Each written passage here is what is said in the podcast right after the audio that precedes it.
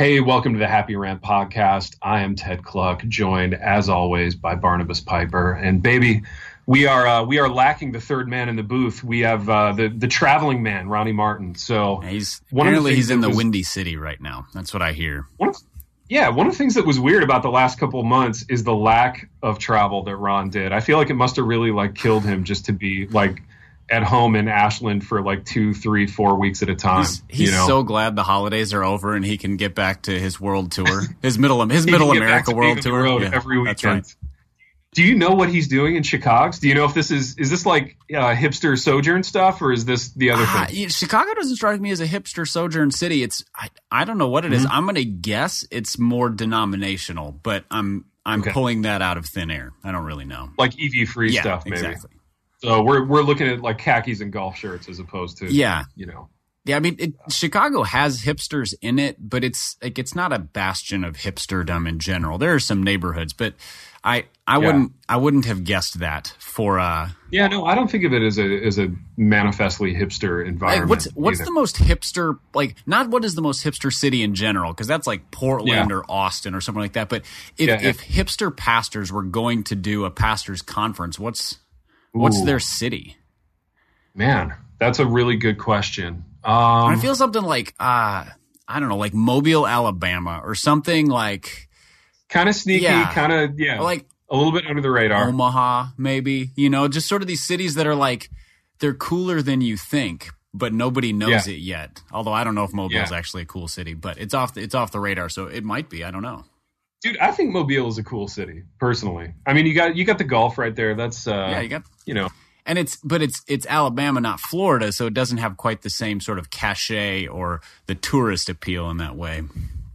now Alabama strikes me as like probably the least hipster state in the union. If you're just going top to bottom, the state of Alabama. It's yeah. I mean, I feel like You know I feel like Mississippi might be offended that you you said that, but That's true. That's true. But the, but the thing is, they're two they're two states. Well, the thing is, Mississippi might be less hipster because, I at least Birmingham is a real city. yeah, that's I true. I feel like Mississippi doesn't even have any real cities. It just has. There's probably a hipster community in Birmingham. You, Yeah. you know what Mississippi town I'm going to check out in a couple of weeks? I uh, actually have a conference in Oxford, Mississippi. Oh, that's uh, is that is that uh, Ole Miss that's there? Yeah, home of Old Okay. Miss, which I don't think of as, as hipster either. I just think of it as like, No, that's like yeah, the swoopy haired, chinless, affluent bow tie. right. That's the one where they like dress up in formal Sunday wear to go to football games, which Exactly, explains why yeah. their football team stinks.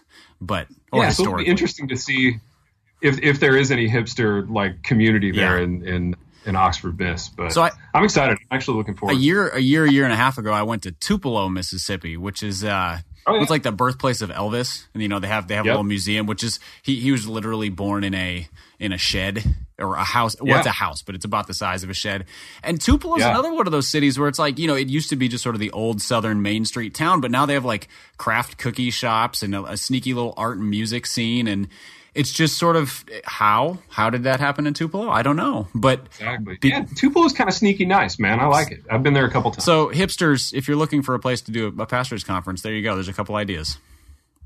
Dude, and if it was Tupelo, like Pipe and I would probably drive Oh, to. yeah. You could probably get us to speak at it if you Oh, and it's oh for sure, and it's not uh, it's not very far, especially from you because you're you're uh, you're on the way. Dude, it's close for me. It's like an hour and a half, two hours for Yep. me, something like that. So, Pipe, speaking of hipsters, we have two new sponsors. And I don't know anything about these books that you're about to promote. You're just you're just Um, I don't know assuming you're just authors are. assuming that the authors are hipsters. Well, th- that that was my question. I want you to to kind of rank for me on a scale of one to ten. One being Donald Trump, Mm-hmm. ten being Sufjan Stevens. This is our hipster spectrum. Um, where do these authors rank, man? What are we looking at? Are we looking at hipsters or non-hipsters? Oh, these are these are utter non-hipsters, like com- Oh, complete interesting. and total non-hipsters, which is uh, it's Huh. you know no offense to hipsters, but that's a real breath of fresh air. And and the the Yeah. books are uh, are not hipstery at all either. You know in terms of in terms Okay. of what they are. So the sponsor is NavPress uh, and Tyndale House. That that joint effort again. And the first one is called Meals from Mars. And it's by a guy whose last name I'm probably going to butcher, but his name's Ben Sciacca or Sayaka. Let's call it. Let, Mm-hmm. It sounds a little bit like sciatica. Um, Yeah. Also Gattaca, um, as long as we're just rolling on these things. But uh, so he is. Let me make sure I have my my notes in the right order. I'm not introducing the wrong author. Ben is the executive director of Restoration Academy and has been for like 15 or 17 years. Um, and that is a school that provides Christian education to urban youth in Birmingham, Alabama, a city we were just talking about. Uh, I have an affinity for him. I've never met him, but he's a Wheaton grad, so he must be awesome. And uh, has a math. Dude, what year did he graduate from Wheaton? Well, let's see. Uh, if he's been in Birmingham for 17 years, it's longer ago than that. So probably mid mid 90s. Um, Was he okay? So he was there before. right, he was before would me. Yeah, I don't I don't know him. I'm sure you know Wheaton. The Wheaton uh, fraternity is small enough. I'm sure I know people who know him. But sure. the book, it's Dude, is it is it even special to be like an author from Wheaton? I feel like every kid from Wheaton gets a book deal. well, if they don't You know if they I- don't get a book deal, they make a lot of money selling financial services. So. Um, there you go. It's It's- yeah, you're, you're sort of yeah, you're sort of in the, the ministry or creative side of things, or you you go work with rich people's money. Um, you buy and sell people. that's right. Yeah, well, yeah, you buy and sell people's assets, which basically means you own them. Um, Absolutely. this guy obviously went the ministry route, and so the book is Meals from Mars, and it's a novel that is uh, it I, kind of in the vein of.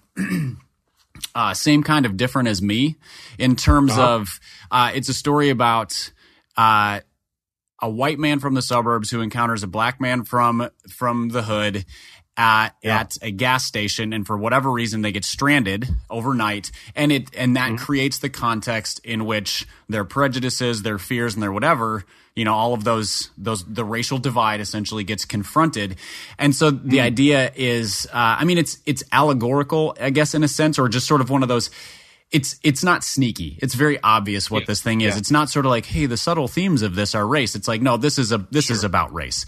This is a race, But book. it's Yeah, a yeah. it's a it's a book that uses a story to help people encounter the real life engagement of this. And so Ben, having been in an environment where he he's a white suburban guy who's now served in the city for all these years, is kind of in a unique position to do this. And so I, Mm-hmm. you know, I haven't had a chance to read it yet. This is just one the publisher sent us, but uh, I'm I'm actually very interested in this one, and I say actually because that's not true of every book we do a promo for. Um, so, Meals from Mars is the title. It's available now. Uh, came out first week in February, and it is a parable of prejudice and providence. And so, And- Ben.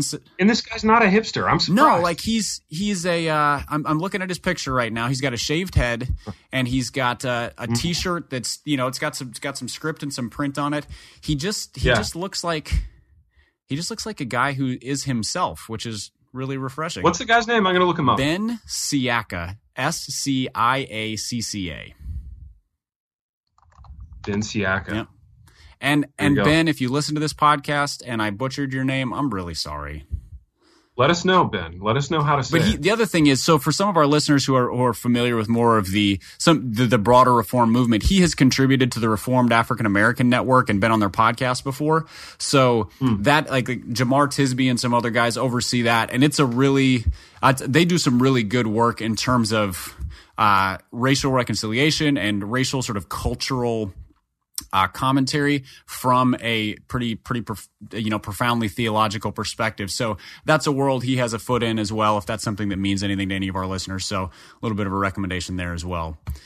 Dude, you know he doesn't look hipster, but are you seeing? Have you seen his uh his Twitter photo? No, I was just looking on the uh, I was just looking at the one that was on the Reformed Afri- African American Network site. Dude, yeah, the Twitter photo. He's got like a flat brimmed hat, like a Hmm. Sort of sort of cocked at a jaunty angle. He almost looks like he could be. uh Remember, like Rick Barry's kids who played in the NBA. Yeah, He looks like he could be one of Rick I Barry's love that you kids. call them. Uh, I love that you call them Rick Barry's kids when their names are Brent Yeah. and Jon. Yeah, Yes. Yeah, he, exactly. he does look like he could be that, or yeah, possibly a uh, you know somebody who tried to make it in Christian hip hop and then moved into ministry.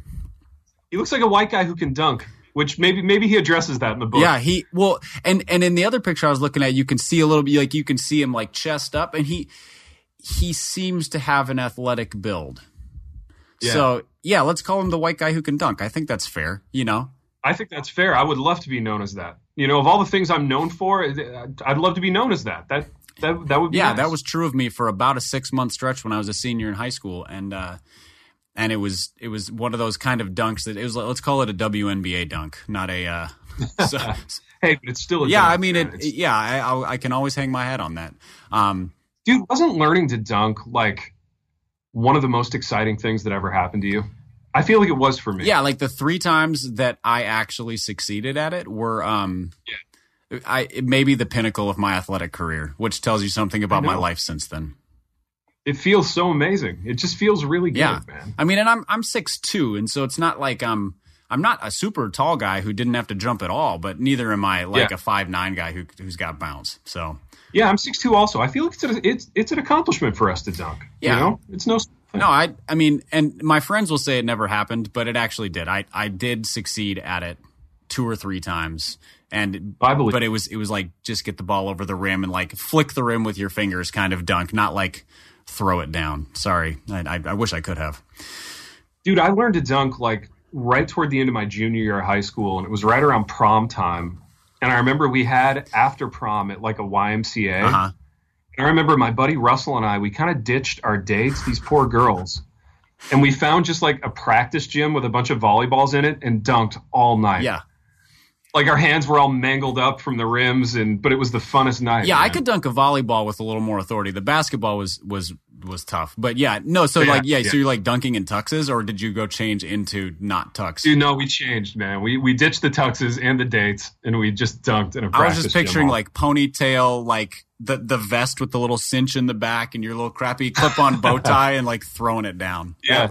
All of that is true except for the ponytail. I didn't have that in Oh, high okay. school. I had the I had the like shaven headed football Ah, neck. yes, yeah, yeah, yeah. in. Got you. Yeah, you were the you you were like a true a true fullback. Oh yeah, man. Yeah. Like I, I would wear a neck roll in real life if I could, you know, not just not just on Uh, I I used a neck roll because I was like 190 pounds and really wanted to look like I was 210.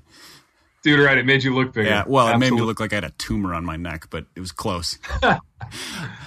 Dude, do we have another we, book, man? we is it do. It's guy? that. We, so that was one. Meals from Mars. Go check that out. The other one is called "Killing Us Softly," which is that a is that like a Phil Collins song or something? I, feel like Dude, no, it was is it? uh I think it was the Fugees. Okay. Remember? Killing me softly with his song. oh yes, Am I right? Yeah, yeah, yeah. Uh, yeah. Yep. I feel like I, I, I Phil Collins. That was a terrible pull, but yes, the Fugees is right. Dude, it could be Phil Collins. I mean, Phil Collins could do a version When I of see the word "softly," I just associate it with Phil Collins. Dude, seriously. It's- that's a pretty it's more of an atmospheric thing than it is any uh, you know anything actually to do with his lyrics because I don't know any Phil Collins songs off the top of my head. But so this is by Efrem Smith, who is uh, also very much not a hipster. Uh, Uh-huh. His if you look Hipster name, though. if, well, yeah, except that he's like a forty something or fifty something black guy who's Hmm. super sharp in a suit. So Yeah, if that was on like a 25 year old white guy, it'd be a totally hipster name. and he'd be totally unlikable. But in this context, it sounds Yeah. completely trustworthy. Um, so he's a he's a pastor and works in community development and, and a whole bunch of other things. But the idea of the book is that. Uh, we're commanded to lay down our lives as Christians. So we take up the cross, we lay down our life. But he, he, the idea behind it is that this death is not sort of a tragic loss as much as it is a a gentle giving up of a thing to take on the Holy Spirit. And so, uh, but but also just looking at sort of the counterintuitive nature of Christianity that life is lived through dying, which you know a book that's written well on this is really helpful because we live in a we- you know we, we do a very upside down thing as Christians. And I think as culture around us pushes back against Christianity and the gospel so much more and more it seems obvious to me just how crazy it is what we believe. And so this book uh, killing us softly by Efrem Smith um, is it would be encouraging at the very least and probably really really helpful. And the other thing is he's a guy who as far as I know everything I've ever heard about him he walks it out very well uh, in terms of his ministry and the impact he's had on people. So, Killing Us Softly by Efrem Smith. The subtitle is Reborn in the Upside Down Image of God. Uh, also available first week in February. So, go get it now. Uh, thank you to NavPress and Tyndale for sponsoring the podcast. Man, two new sponsors. Business is good for us. Bud. Yeah, no, we're we're doing all right. And oh, we we we, we buried the lead. Did you get anything Yeah. in the mail this past week that changed your life? Oh my goodness, dude. Did I get anything in the mail that changed my life? Of course I did. I've pipe I have an apology to make. All right, and this is a this is a written apology. It's a statement that I had my my PR intern write for me. Um, the statement is, Missional Wear, I apologize if you felt hurt by my passive aggressive words on this very program. So just to lay it out for listeners, pipe, we spent many many months waiting, um, waiting by our mailboxes to get a box of gear from missional wear, and I'm ashamed to say uh, I spent a lot of time on this very same program being passive aggressive about it and being kind of a jerk about it. Uh, now, when I got the box, I was so happy because all of this amazing swag that they had designed for us with our logos, um, it was right there, and it was every bit as magnificent as I had uh, envisioned that it would be. So we got what do we get, man? We got a Yeti mug that retails for like eighty six dollars. Um, we got some pint glasses, coffee mug. Yeah, we got pint um, glasses, a really amazing coffee uh, mug, Moleskine. Moleskine yeah, I mean it's and oh that I I I had high hopes for the Yeti. Yeah, it's it's better than my hopes. Dude, the Yeti is magnificent. Pipe, I couldn't agree more. That thing is like a it, it, feels like a Cadillac Escalade. I, well, here's hand. the thing: like, you know it doesn't I, feel like you know. Sometimes those feel a little bit like tin cans. This thing feels no. like it feels like cast iron, but doesn't weigh 42 pounds. Like I feel like if somebody attacked me and I was holding this thing, I would just brain them. It's it it Absolutely. doubles as a self defense weapon. It's amazing. It's a weapon. It's a it keeps your drink and it holds like 58 ounces. I can put almost an entire pot of coffee in it. Oh, dude, the thing's gigantic. It's, it's yeah, amazing. it's amazing. It's a Rolls Royce. You know, it's it's a Rolls Royce. So you can get your own. Um, Happy Rant branded gear. You can get a Happy Rant branded mug from Missional Wear, missionalwear.com. These guys are great. We buried the hatchet. We're best friends now. They're coming over to my house to watch the Super Bowl. We're, we're working um, on additional business ventures with them. So I mean, there's there's a bit of a lull in conversations while we had to work, you know, work through some of these things. But uh, conversations yeah. are are advancing on further uh, further work with them. So yes, hatchet is definitely buried. Hatchet buried. It was business awkward. It wasn't real yeah. awkward. It was just yeah. No, no actual hatred. Just sort of yeah. Just finalizing the details on on these agreements is just a little tricky sometimes. Well, dude, let's talk a little bit more about business, man. I'm glad you mentioned that because as we were doing our show prep, our production meeting, which consists of one or two texts sent between each other this afternoon, uh-huh. um, you mentioned something that I want to talk about, and it's this uh, this idea of signing your own books in a Barnes and Noble. yes. And, and, your and your parenthetical was like Jon Acuff regularly tweets about. And dude, I want to know about this because I, I don't know anything about it. But but did am I to believe that this guy like goes into a Barnes and Noble and signs his own books? Are you kidding yeah, me? So like this is a thing. Yeah, I don't know if other authors do this or not. He's the one I see do it. I, am I'm, I'm assuming others do. Uh, so he tweeted, uh, you know, he he probably once or twice a month tweets this. I, I and uh, so I saw some a couple days ago. He's like, hey, residents of X and such city, I don't remember where he was, let's call it Atlanta, Georgia, uh, just yeah. signed all the copies of my book in this Barnes and Noble. Go get them. And, mm. and, uh, and I was thinking about it and I was like, if I walked into a Barnes and Noble and just started writing in a book, even if it was, well, first of all, I wish Barnes and Noble carried my books. There, yeah, I think yeah, yeah. one Barnes and Noble carried one of my books for like a week, and it was the one that's five minutes from where I live. So they were just. Dude, did you go and see it? Did you? Oh, did, you made a special oh, trip? absolutely. I don't blame I went, you. I, I went looked for it. I snapped a picture of it. I I took some extra copies and covered up like T.D. Jakes and Joel Osteen books with it. Uh, I mean, I I moved some to the front of the store. They had like five or six copies, so I'm like two of them cover up heretics, uh, and then three of them I moved to like the front religion table because dude, there you go. Because because why not? I mean they have people who it's their job to to move stock back where it belongs, and so I was just you know keeping them employed. So my impression is this Jon Acuff, He goes to Barnes and Noble, and he has like a pen. He has like a pocket full of pens, right?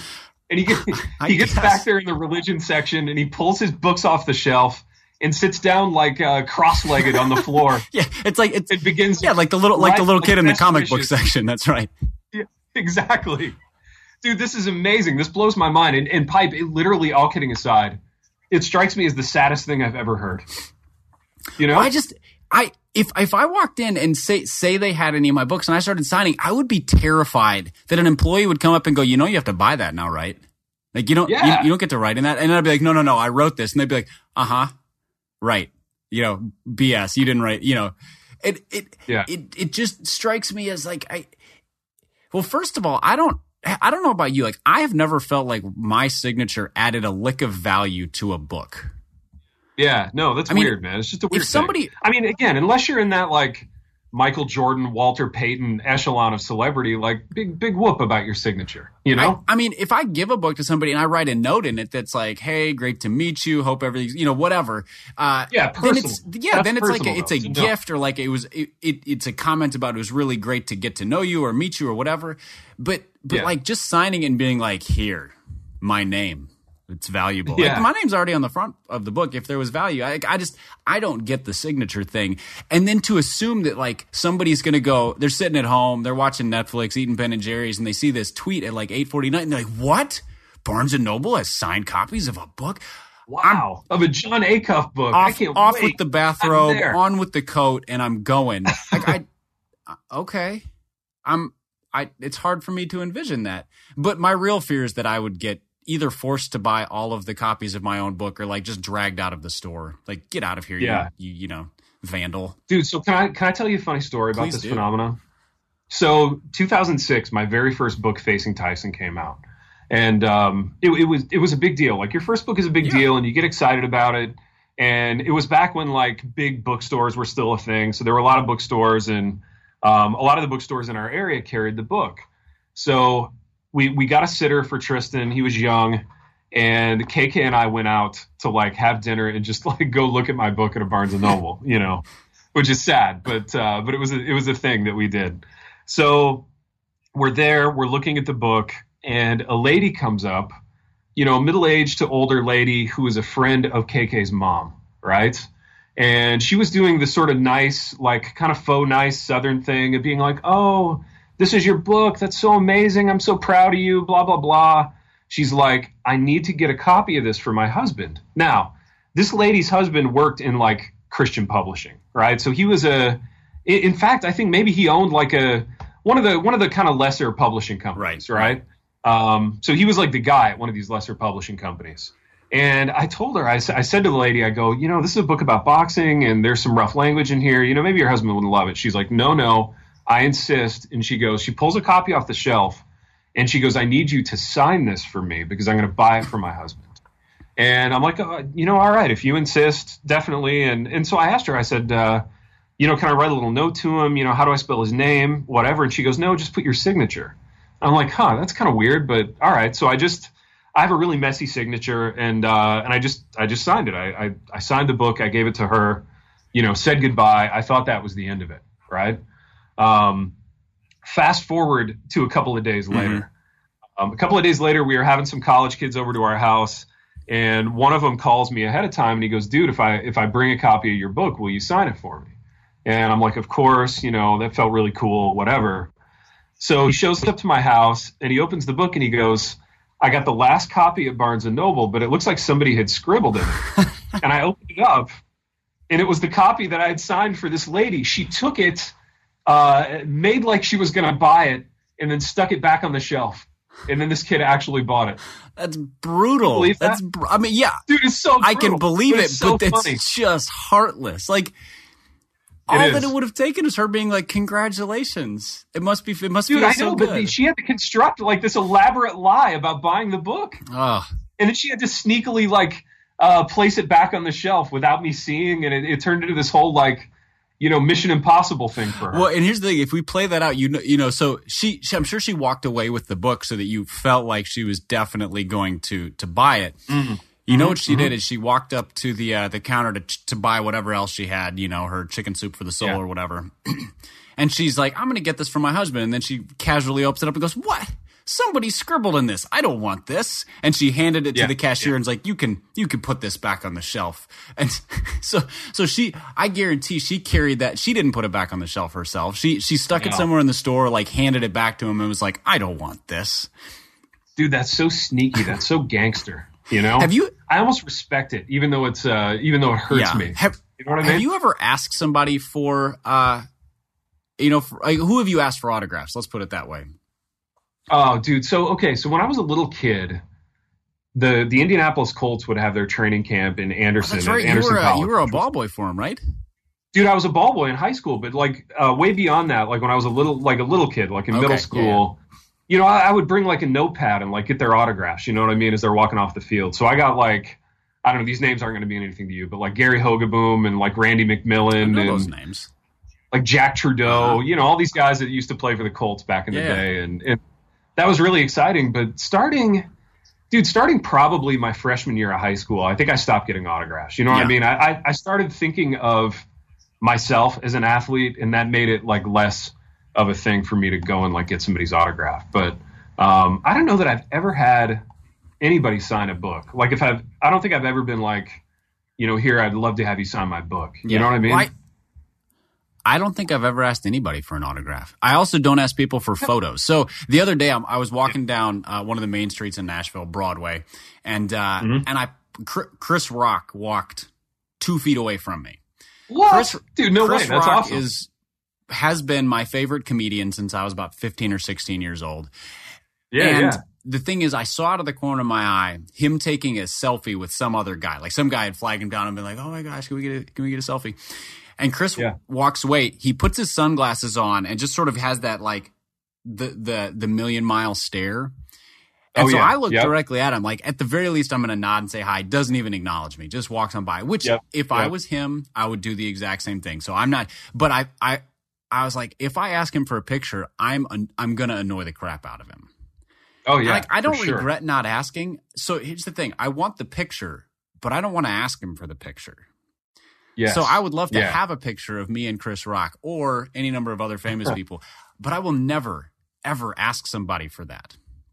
Yeah, yeah, for sure. No, I know it, man. And and one of my favorite things. So I have friends who get these celebrity pictures. Uh-huh. And one of my favorite things is looking at the face of the celebrity and, and trying to ascertain how like disgusted or disconnected. Like there's nothing warm, there's nothing intimate about these No. pictures. You know what I mean? Well, yeah, and and I, you know the self aware ones are like, you know, they they sort of recognize they're doing somebody a favor, but it's a pretty cheap favor because like the person doesn't actually get anything out of it other than a false sense of self importance. Um, Right. But then there's some who it's just an annoyance to. The weirdest thing to me is being around people who offer to take a picture, like they're the famous person. Yeah. They're like, well, why don't we get a picture together? And part of me, Yeah, like do you want a picture? part of me wants You know? to be the cool guy who's like, nah, man, I'm good. You know, dude i used to know a guy uh, i'm not going to say who it is he's a former pro athlete who would travel he would like carry around glossies of himself yeah, like in a little briefcase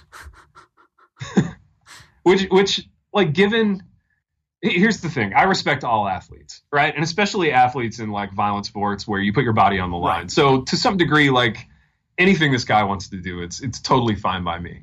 But um yeah i kind of couldn't believe it. I was shocked you know um yeah, it's that he would do that. So I, I mean, it, it, the funniest thing for me is when it's like it's pastors, you know. So I was, you know, I go to these pastors conferences sometimes, and there's some big name guys, like Mhm. some of the the biggest name guys in evangelical, and I'll cross paths with them mm-hmm. in some context. And one or two of them have been like, "Well, why don't we get a picture?" I'm like, "Well, did you want the picture? Because I don't. I right. don't." Do you want this for your collection? You want a picture of Barnabas Piper? they, you but they want it on my phone. I'm like, "Well, I don't. Yeah, I don't care. Like that's dude, that's so hmm, I- weird. It's so presumptuous. I, I'm know? assuming that what what they've done is they realize more people want a picture than not, and most people are mm-hmm. too nervous to ask. Yeah, that's And I, in in my case, it's more like I'm too nervous to say I don't care, yeah, and so yes, I'll take the picture with you, but right. know. But I'm not gonna. I'm, I'm never going to post it anywhere. Like it's not. It's not. it does. It has no value to me. Exactly, dude. I wonder what Jon Acuff feels like when he's signing all those books. Like, I wonder what's in his heart at that moment. Like, what his feeling is. You know, I I uh I is it a thrill? Is it like, man, I've arrived. Look at all these Jon Acuff books, or is it like, is it I gotta hurry up and do this before somebody? is it philanthropic? Like, man, I'm Yeah. I'm being so good. I'm I'm, being so back. good to the potential readers of this book. right? I'm I'm adding value don't know. to this book. I don't know. My either. thought, I want I would be purely terrified if I was doing that. Just 100% and complete. Like I'm going to get dragged out of this store. I'd be embarrassed. That's what would happen to me. Like something something would go wrong for me. like I would do it. I'd work up the courage to do it, and I'd even feel like a little bit excited about it. And then you know I'd get thrown out, or it yeah it'd go wrong somehow. Have Or like somebody who I really respected would see me doing it, and I'd feel sheepish. You know what I mean? You ever wanted to sign the, somebody else's books, like going to Barnes and Noble and be like, "Well, I'm going to sign all of uh, Tim Keller's books." Dude, that would be super funny. That would be really funny. That's more my. And then you could tweet out. You could tweet out like um, "Prodigal Gods" signed by Ted Kluck, or or know? just tweet out you just just the vague tweet of like, "Hey, nine signed copies of Prodigal God at X and such." exactly. Signed, didn't say who it was signed by. It, they're just signed. Exactly. Signed by a much lesser That's evangelical right. author. a decreased value. Dude, that's almost like a modern art installation. to like to go around and like punk rockishly like sign other authors' books. You know? Maybe I'll start doing that. It's I should yeah, I should just start offering when I'm places like, hey, do you want me to sign that? You know, and somebody's yeah. so next time I go to a pastors conference, I'm going to be at the Gospel Coalition in in April. As people walk around the bookstore, I should just walk up and be like, "Hey, have you have you read that book by Keller? I heard it's really good. I'll sign it for you." I'll sign it for you. Yeah, would you like me to sign it for you? Dude, I love it. So let, let's stay on this uh, kind of topic of celebrities. So in keeping with our celebrity thing, yes. maybe maybe this is the celebrity episode. I don't know. Um, so many um, famous people.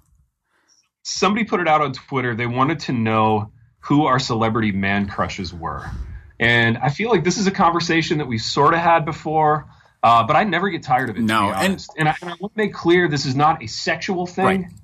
Right. Um, what? How would you define man crush pipe? And then I'm going to try to define I, it. We're men of letters. I think uh, we should be able to do this. I think the the short version is like these these are people about whom the sentence could be said: women want to be with this person, men want to be this person, mm. and we wholeheartedly want like we we wish with every ounce of our being to be as cool or as yes. have the charisma or whatever of, of these these names we are about to offer. Yeah, like I would be this yeah, person. I would trade if, places. if I could be yeah. as cool as anyone in the world, it would be this person. Which is also important because it's you know this is not a this is a celebrity man crush. This is not the same thing yeah. as a celebrity crush. That's a that's an entirely different conversation. That's probably much much more awkward. That's a different episode. Right. Yeah, and that's probably a that's probably an episode that we can't do. Right. Yeah, and, and probably for the best. You know, and probably for the best, but we devolves can't do quickly. This. And we are doing right. this.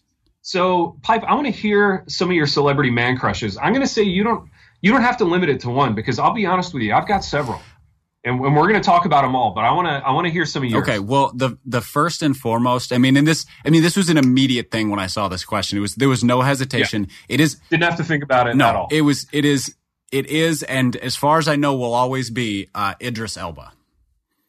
Oh, interesting, man. Suss that out. So uh, I I was not familiar with Idris Elba until I watched The Wire uh, a few years ago. Okay. He plays a character named Stringer Bell, and mm-hmm. he's he's the second best actor in the show.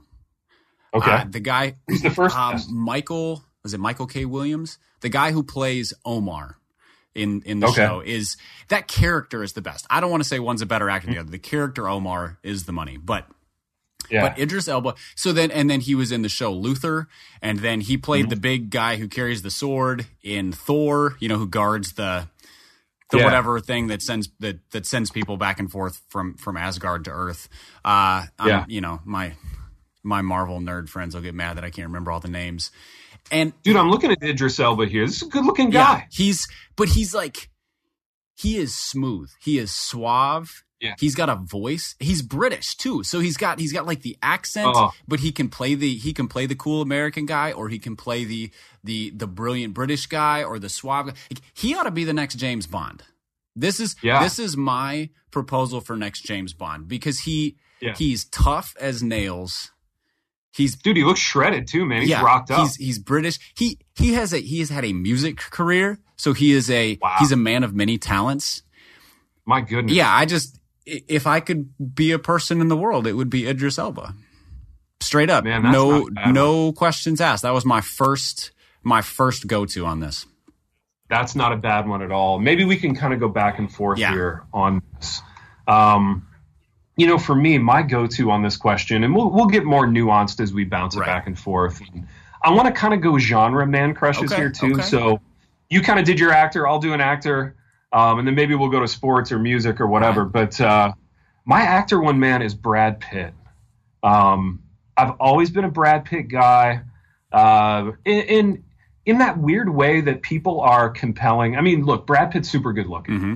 Uh, but there there were some movies that came out in the '90s that really sort of showcase the fact that he can really act as well. Yeah, he's uh, he's had some real high highs as just like as a performer, not just being a hot dude. Yeah, he's had some really high highs as a performer. I mean, Twelve Monkeys was amazing. Legends of the Oh, Fall was amazing. Legends amazing. of the Fall was incredible. Dude, it's so good. And I, I have this argument like weekly with my students. My students hate that movie. The ones that have seen it, they think it's depressing. But uh, I think it's one of the most beautiful. It yeah, is depressing, but. Yeah. In the best yeah, possible it's way. it's like brilliantly depressing. I don't know. it's brilliantly depressing. There is a redemptive element to it at the end, which I'm not going to talk Right. about because I would give the whole thing away. But um, yeah, there's some just achingly sad stuff that happens in that movie, but um, very redemptive stuff at the end. But dude, and I got to tell you, 100% straight man here talking.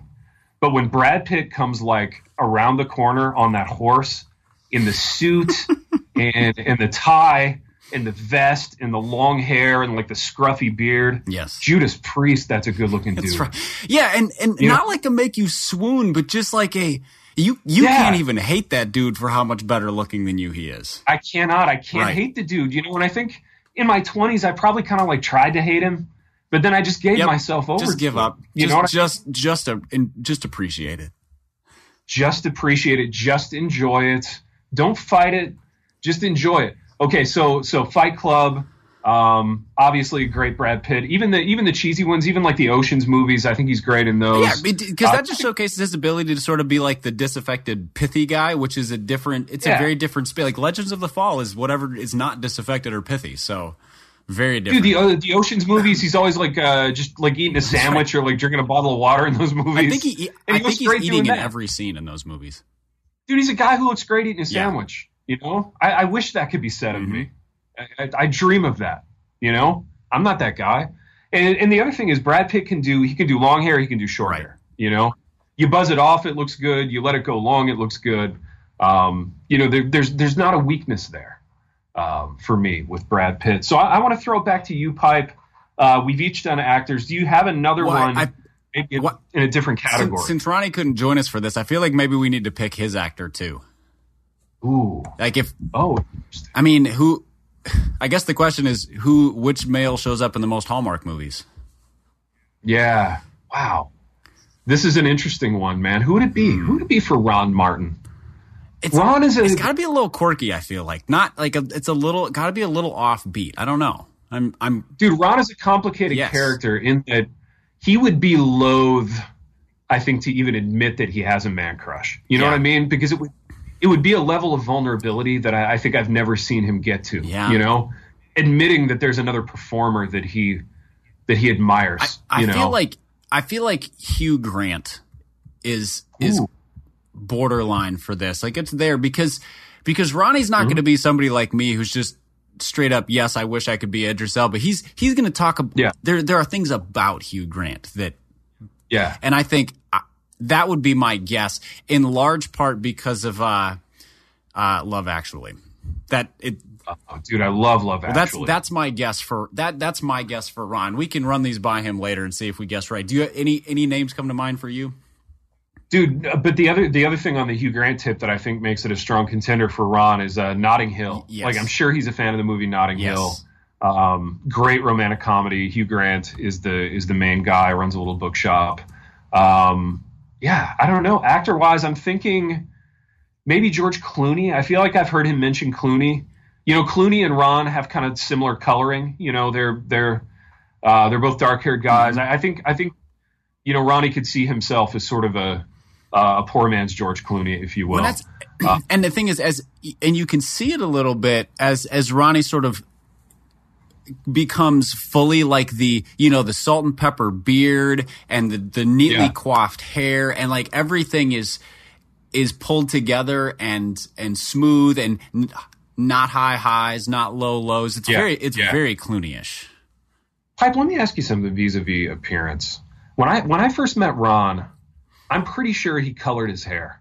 You know what I mean? Like he was he was sort of and Ronnie is a he's a good looking Yeah. man. Let me just say that. Uh, just just get that out in the open. Um, no qualms about saying that. We're good friends. We can say that about one another. But um, you know, and he and he's talked on this program about how hard aging is for him, and aging is hard for me too. But like, it's never ever occurred to me to color my hair. Um, but I, I think he used to color his hair. I don't know. I don't want to impugn him falsely by saying that. Um, but I like where I was going with that is I, I like how in you know, in the last year or two, he's really embraced just the whole like salt and Right. pepper beard and the aging thing, and you know, just own it. Yeah, and and it, it suits him. Like it's it's got some gravitas to it, but it's not like It's distinguished, but yeah. he styles it in such a way that he, he doesn't look like he's trying to like you know, he's not it he does he doesn't have like the little academic goatee or like the creepy hipster mustache. It's just a really well groomed beard. And it almost sounds like I have a man crush on Ronnie right now. But I'm just I'm you- you- I'm admiring his his uh his transition from CCM artist several years ago. If you go back and look at the videos that we're not supposed to talk about from his Joy Electric Yeah. days to where he's at now, I mean it's it is a full transformation. Well, pipe. Let's uh, let's use that as a segue. Let's talk about music. All right. Do you have a music industry man crush? Oh, absolutely. Without question. hear. It's Harry Connick Jr. Oh, fascinating. And Suss that out. so Great looking guy, by the way. Yeah, and handsome, one- handsome I, gentleman. I admire any man who looks better with age. You Mm. know, and he was a handsome devil at like 25, kind of like Brad. Absolutely. I'd say Brad Pitt's in the same category. But, uh, you know, Dude, nobody wore a T-shirt like Harry Connick Jr. in the '90s. He he he would always wear like just a white T-shirt and like jeans, and he'd be crooning, and you didn't know if the video was set in like 1942 or 1992, but it didn't matter. yeah, you know he could I have he could have easily had like a pack of cigarettes rolled up in his sleeve and it been from like the 50s or something. But Absolutely. So Harry Connick Jr. is the artist that made me fall in love with jazz. I grew up with Mm-hmm. like my parents didn't listen to much music, so my musical influences were whatever I chose to like. and Yeah. somebody played it was playing this jazz, I think it was a cassette at the time, in their car. And I was like, "What is this? I Mm-hmm. like this." And they're like, "This is a guy named Harry Connick Jr. He's 11 years old." Or his it, the album was his album uh, 11, so I'm sure he wasn't 11 Yeah. at that point. yeah. And I proceeded to spend all of my income on Harry Connick Jr. albums for like 10 years. So I bought Dude, I bought everything that he put out between 11 and like 4 years ago. Dude, can I ask you a weird kind of nuanced question on Yes. that? Did owning all those Harry Connick records like did it did it help you with women? Did it help? What did women? How did women take that? You know what I mean? You know, I uh I don't think I was confident enough because I wasn't a musician, so I couldn't like go sing a Harry Connick Jr. song for somebody. Um Yeah. it it just I don't know. I just loved his music, and especially his his earlier stuff where he was like jazz trio stuff and some of those things. Mm-hmm. But I don't think it helped me with women at no fault of his. Let's be very clear Yeah, about this. He could have he could have helped you with when he could have been your wingman without even I knowing. wasn't it. ready to be helped. Let's put it that way. Dude, the reason I asked that, man, I was in a context with some students recently where this guy, this this dude, the student was clearly invoking Michael Bublé as a as a means of like getting this girl to like See, him. Michael Michael You- Bublé wishes he could be as cool as Harry Connick Jr. He's like he's the Exactly, he's the like- half baked Harry Connick Jr.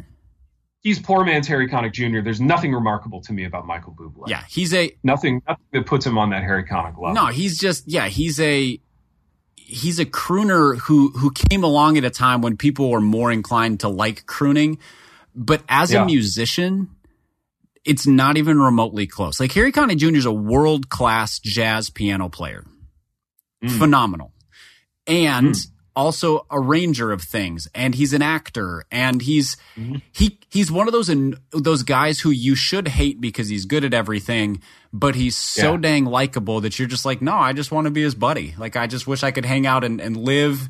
I will live in the wake of Harry Connick Jr. because he's awesome. Don't you wish we could hang out with Harry? Yes. Listen, Harry, if you're listening, if you're a fan of the Happy Rant, and you probably are, uh, let's let's hang out. We'll we'll come to you.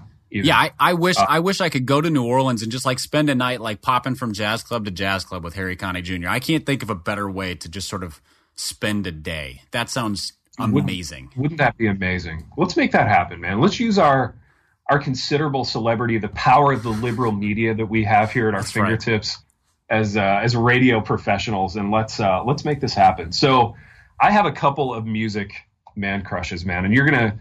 I'm sharing these pipe only because I feel comfortable with you, and I feel like you're not This going is to laugh. safe a safe space, so I feel like it is Yeah. a safe space. Shared a you lot. can be authentic here. So again, you gotta you gotta put yourself in the shoes of of, of 1990s Ted Kluck Okay. and, and what I liked back then. But one of my Music Man crushes exists to this day. Uh, Zach De La Rocha from Rage Against the Machine. Do you do you know this guy? I not by name. I know Rage. That was you know. Dude, look him up. Look him up. I can't even spell that. Is it is it Zach with a ch? Is it Zach? C H. It's Zach De La D E L A and then Rocha R O All right, looking up his Wikipedia page. Here we go. Ooh, look at that hair. He's got he's Dude, he's got like this the the the, the, the white guy fro. Yes. Um, uh, he was ambiguously ethnic, right? Yep.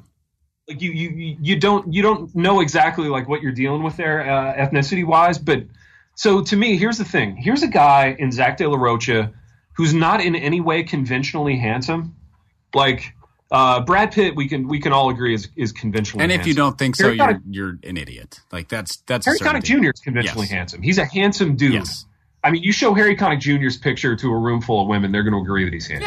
Yeah, absolutely. Zach De La Rocha, not so much, except that, dude, this guy just had like unreal charisma, like off the charts, crazy charisma in the 90s. And that was a decade where it was like okay to be super earnest and passionate. And they would have these shows, man, where like entire arenas were like pumping their fist in unison. And this guy was getting the crowd whipped up. And uh, I was just so into that, man. I was I was incredibly into that in the 90s with Zach De La Well, and, and Rage Against the Machine was a like they were a seminal band for like the I'd say like the older millennials and and Yeah. and then also down to Gen X like just that that pure like expression of of aggressiveness. Yes. I yeah. don't I don't want to call it anger, but it was just it was like aggression, just that. dude it was it was very aggressive music it was very uh like passionate earnest um yeah i was really into zach de la rocha the other one this is like one and one a for music for me uh my other music man crush from the 90s was uh adam duritz from the counting crows Yes. you remember adam Oh, I, duritz I listened to the Counting Crows probably like every other week. I listened to uh, I listened to to them pretty regularly. Like they're they're still great. dude they're still great i love the counting Yeah. crows i love everything they've done um, was a huge counting crows and adam duritz fan here's another guy though who i don't think we would call him conventionally handsome No. except that this guy man this freaking guy this guy dated like every hot celebrity chick in the 90s and to this day i don't know how he pulled it off Uh, you know what i'm yeah, saying because because musicians are, you know that. That's a that's Dude, I a know different sort was- of dudes. Like it, so for some reason, writing words and singing words don't have the same effect on people. no that's true man being a writer it's it's not the same you know usually usually you're judged fairly harshly for that. Whereas if you can sing Yeah. words, all judgment all judgment just words, man. washes away. the world is your oyster. right. You know, the world is your oyster, dude. When I was a glum, morose sophomore at Taylor University, I uh, I lived off campus for a semester, but my um, my friend Bernie lived on campus, and he would let me like he gave me like a key to his dorm room so I could hang out and and you know not have to like go to my car or whatever. And uh, he had the record uh, August and everything after Yes. by the Counting Crows. So good. and it was my it was my first entree into the Counting Crows. And dude, I swear to gosh, I would listen to that thing on repeat like day after day after day. It was such a such a seminal, like huge record for me back in the day. Yeah, it's there's no there's no weak points in it. No, no, definitely Well, see, not. and that's one that you know, I they were popular at their peak probably before I was of quote unquote the right age to really enjoy their Mm-hmm. music. But I have three older brothers, and my oldest brother was a Counting Crows fan for a few years, and so sure. I was influenced because he thought they were good, and I thought he was cool. So therefore, Yeah. I became a fan at like ten, and am now Yeah. a fan who actually can enjoy their music more now because I'm not ten anymore. Dude, so tough question. We asked the tough questions on this program. Um, th- and this would be hard for Ronnie because he is a musician. Uh-huh. Do you think he has any music man crushes? Ooh. He has to because I mean, like you, you and I are writers, and I mm-hmm. guarantee there are writers that were like, "Oh, I just wish I could write like that person." Oh yeah. Like yeah. it just it kills us that we can't, or we try really hard to. And he has to have that, but I think admitting it is different because it's there's it's a performance art, not a not you Right. know. And so I I I don't know if he does. I I also, dude, and there's a sense. The, thing is, I don't, the other like, thing is, to be fair, I don't totally know the world of Ronnie's music very well. So yeah. his musical influences are probably like 72 people I've never heard of. Dude, I feel like one would be like Ian Curtis from Joy Division. You know, kind of mopey, kind of like, you know, that hollowed yeah. out, like bags under your eyes, skinny, like arty, like smoking a cigarette kind of kind of guy. You know, I can um, see that. Also, I think I think Ronnie was influenced by uh, by their music and by that whole you know kind of movement. Um, so I, I, I think if I had to venture a guess, it would it would be someone like that. Um, Pipe, let me give you one last category, right. one last question on man crushes. Um, sports. Mm. Do you have an athletics man crush? See, this is the hardest one for me because I find athletes to be the least interesting people most of the time. No, I agree. And so I agree. This this is one that you have to think like, harder The on. interesting athletes are usually the ones who are not good athletes. Mm-hmm. You know, mm-hmm. you get like Brian Scalabrine, who was like the 14th man on on various NBA yeah. playoff teams, yeah. but but that's why he was interesting because he wasn't any good, so he would you know read books and be funny and whatever else. But uh, yeah, man, I don't know. Like I, there are athletes at various points who have clearly been my favorite. Like Kevin Garnett is probably my favorite athlete ever, but I wouldn't like. Yeah. I wouldn't want to hang out with him. I don't know that he's terribly yeah. likable. exactly. Exactly. Yeah. So I, dude, that's interesting. I, I like, don't come up with much in the sports world. I'm sure that, it, there's got to be a name out there, but I'm having a hard time pulling it from the ether.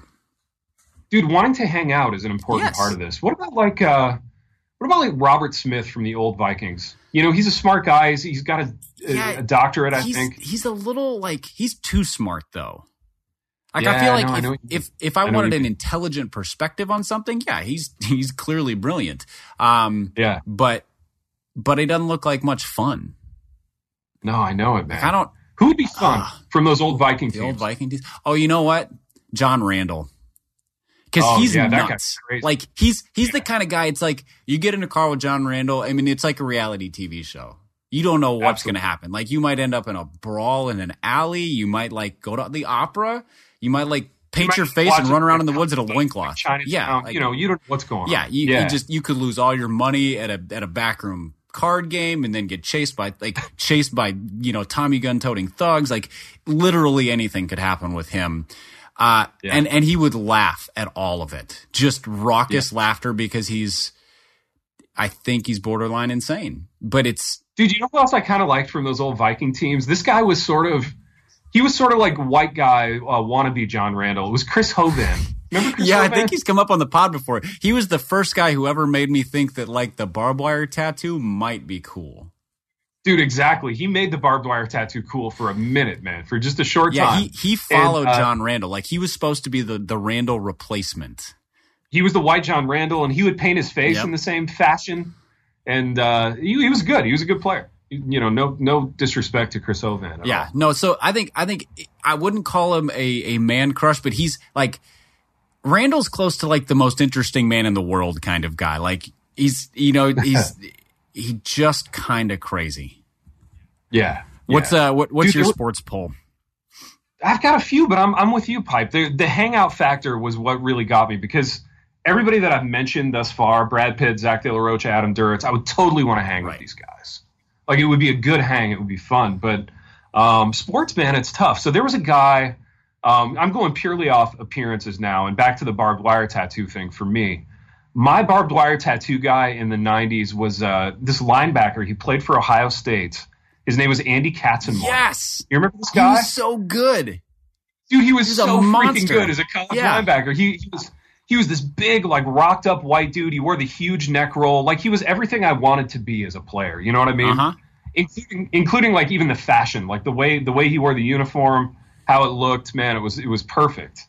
And um, I don't know anything about him. I don't know if he would be fun to hang out with at all. But um, but that was definitely one from the '90s. And now, yeah, I'm with you, man. I have trouble like really identifying. One guy who I'm kind of fascinated with from the NBA is um, uh, Boris Diaw. Yeah, you know, that's a really good one. I heard an interview with him recently. He's a funny dude who's just he's a total free yeah, spirit. He's super funny. He doesn't warm up with a team. He like drinks espresso in the locker room to warm up. And he's he's perpetually twenty five pounds overweight. dude, I know I love this guy. He's fat, like he looks like me. You know what I mean? Like, yeah, it, even like if he showed up and played intramurals with me, like, Yeah. uh, like it, it wouldn't be weird. but he's but know? he's a savant too. Like he's a wizard on Yeah. the basketball court. oh, he's great. Yeah, he passes the basketball. He You know shoot. what? Okay, most Yeah. he. You you mentioned him and it reminded me. European basketball players as a whole are the Mhm. closest we get to interesting athletes. Dirk Nowitzki, he strikes Dude, me as a dude who would be a great hang. dude these guys you're right you're so right i'm glad you made that point because these guys they all have like an active like lively imagination they have a life of the mind like you know american athletes like they go on the road and like i don't know they get wasted and they go to strip clubs and and i don't know these european guys they're like uh i don't know setting up a telescope and like looking at the moon Yeah, or like you they, know they, yeah, when- or they when they when they go to they go to play the Golden State Warriors or whatever, they like take a trip and they're like, oh, I got an off day. I'm gonna go to Napa Valley and like learn about wineries, and uh, dude yeah i'm gonna go to napa I'm gonna go valley to the take a- theater when I'm in New York, and I'm gonna yeah, take like a wine tasting class and oh yeah i mean these guys are they're renaissance men And know? so I yeah, I think I think I think Boris is a great call. Dirk, I, he's not a you know I'm not a big enough fan of his to say he's a man crush, but like if he's on the short list of athletes, so I'm like, oh, he'd be fun. Like I could travel with that guy for a week and have a great time. Dude, see, and, and for me, it's not like a looks thing with Boris Diaw. Like if Boris Diaw had the looks, No, it's the fact that he's the fact that he looks like one of us, except that he's six eight. the fact that he looks like one of us, it makes him accessible. Yeah. You Yep. know, um, but it's it's definitely not a looks thing. Well, dude, this this has been uh, this has been very illuminating. Oh wait, before we move on, um, who's Ronnie's sportsman crush? Oh goodness, who's that Pirates third baseman he always talks about? He only knows like two two athletes, so uh, Dude, he knows Kent Tekulve and he knows the Penguin Ron Cey from the Dodgers. I think it's Ron Cey because the other one he laughs about, but Ron Cey there's always a, a touch of reverence in his voice. dude. There's a touch of reverence. There's absolute reverence for the Penguin. Ron Cey, if you're listening, and I know you are, I know you're a listener to the program.